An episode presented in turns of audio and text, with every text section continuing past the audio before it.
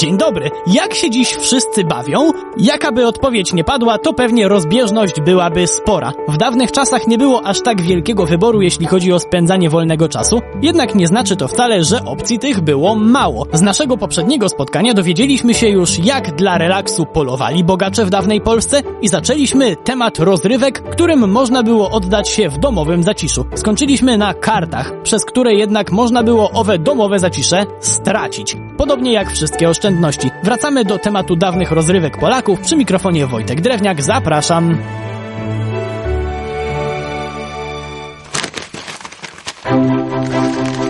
Nawet najwięksi panowie stali się szulerami, ogrywając jedni drugich nie tylko z gotowych pieniędzy, ale nawet z dóbr, klejnotów i całej fortuny. Narzekał Jędrzej Kitowicz. I nie ma się co dziwić jego oburzeniu. Wielu bardzo bogatych ludzi popadło w karciany nauk, a szczególnie bolesne żniwo zabrała ponoć bardzo wciągająca gra w Faraona. I nawet nie trzeba było być graczem, żeby odczuć boleśnie skutki hazardu, bo na przykład pewna szlachcianka pewnego dnia wstała z łóżka, po czym dowiedziała się, że poprzedniej nocy ojciec przegrał ją w karty.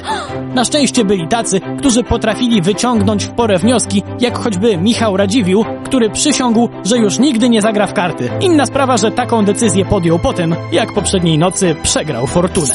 Ale z drugiej strony, co jeśli ktoś chciał tak ryzykować? Jeśli miał swoje pieniądze i miał ochotę sprawdzić się w karcianym pojedynku, no to przykro mi, nie każdemu było to dane. Legalnie przegrywać oszczędności mogli tylko szlachcice, duchowni i wojskowi. Gra w karty była nielegalna dla chłopów, służby i czeladników. Nie znaczy to, że tego nie robiono, ale formalnie, no takie było prawo.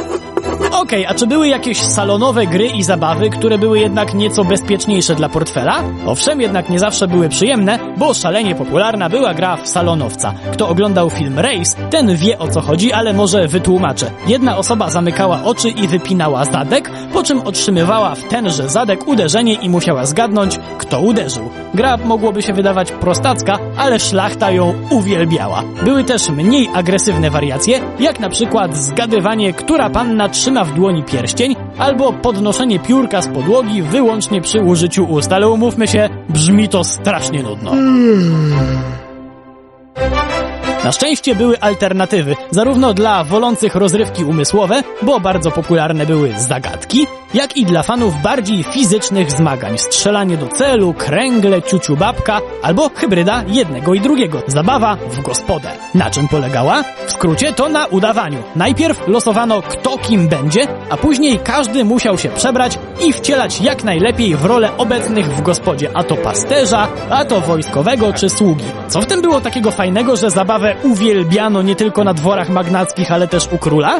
Podobno uczestników najmocniej ekscytowało to, że mogą choć przez chwilę poudawać zwykłych, prostych ludzi, jednak nadal w kontrolowanych warunkach i z dobrym jedzeniem i piciem. Inną formą rozrywki najbogatszych w dawnych czasach były występy kuglarzy, błaznów i karłów. To bardzo słabe, ale niestety było popularne, więc trzeba podkreślić. Na salonach uwielbiano się śmiać z karłów albo ludzi, którzy z różnych powodów wydawali się bogaczom śmieszni z uwagi na swoją odmienność. Czy to żałosne? Owszem. Czy zdarzało się tylko u nas? Nie. Czy jest to jakiekolwiek usprawiedliwienie? Nic z tych rzeczy.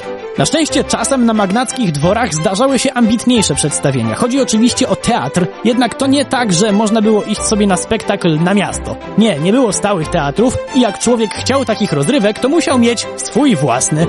Może niekoniecznie budynek, ale ekipę aktorów, która wystawiała różne sztuki, w tym robione na zamówienie, jak ktoś naprawdę szastał kasą jak Jan Zamoński, na którego ślub sztukę napisał sam Jan Kochanowski.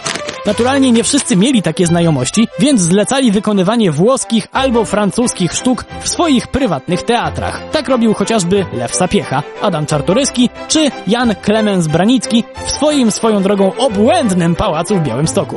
Bądźmy jednak szczerzy, bez teatru można sobie było wyobrazić czas wolny i imprezę w szlacheckiej Polsce, ale bez muzyki, a co za tym idzie tańca? Absolutnie nie. To znaczy, niestety bez alkoholu też nie, ale o pijaństwie wśród szlachty już kiedyś mówiliśmy. Zatem w kolejnym naszym spotkaniu opowiem o tym, jakiej muzyki słuchano na dworach i jaki taniec wprawiał w osłupienie przybyłych z zagranicy gości. Przy mikrofonie był Wojtek Drewniak. Do usłyszenia.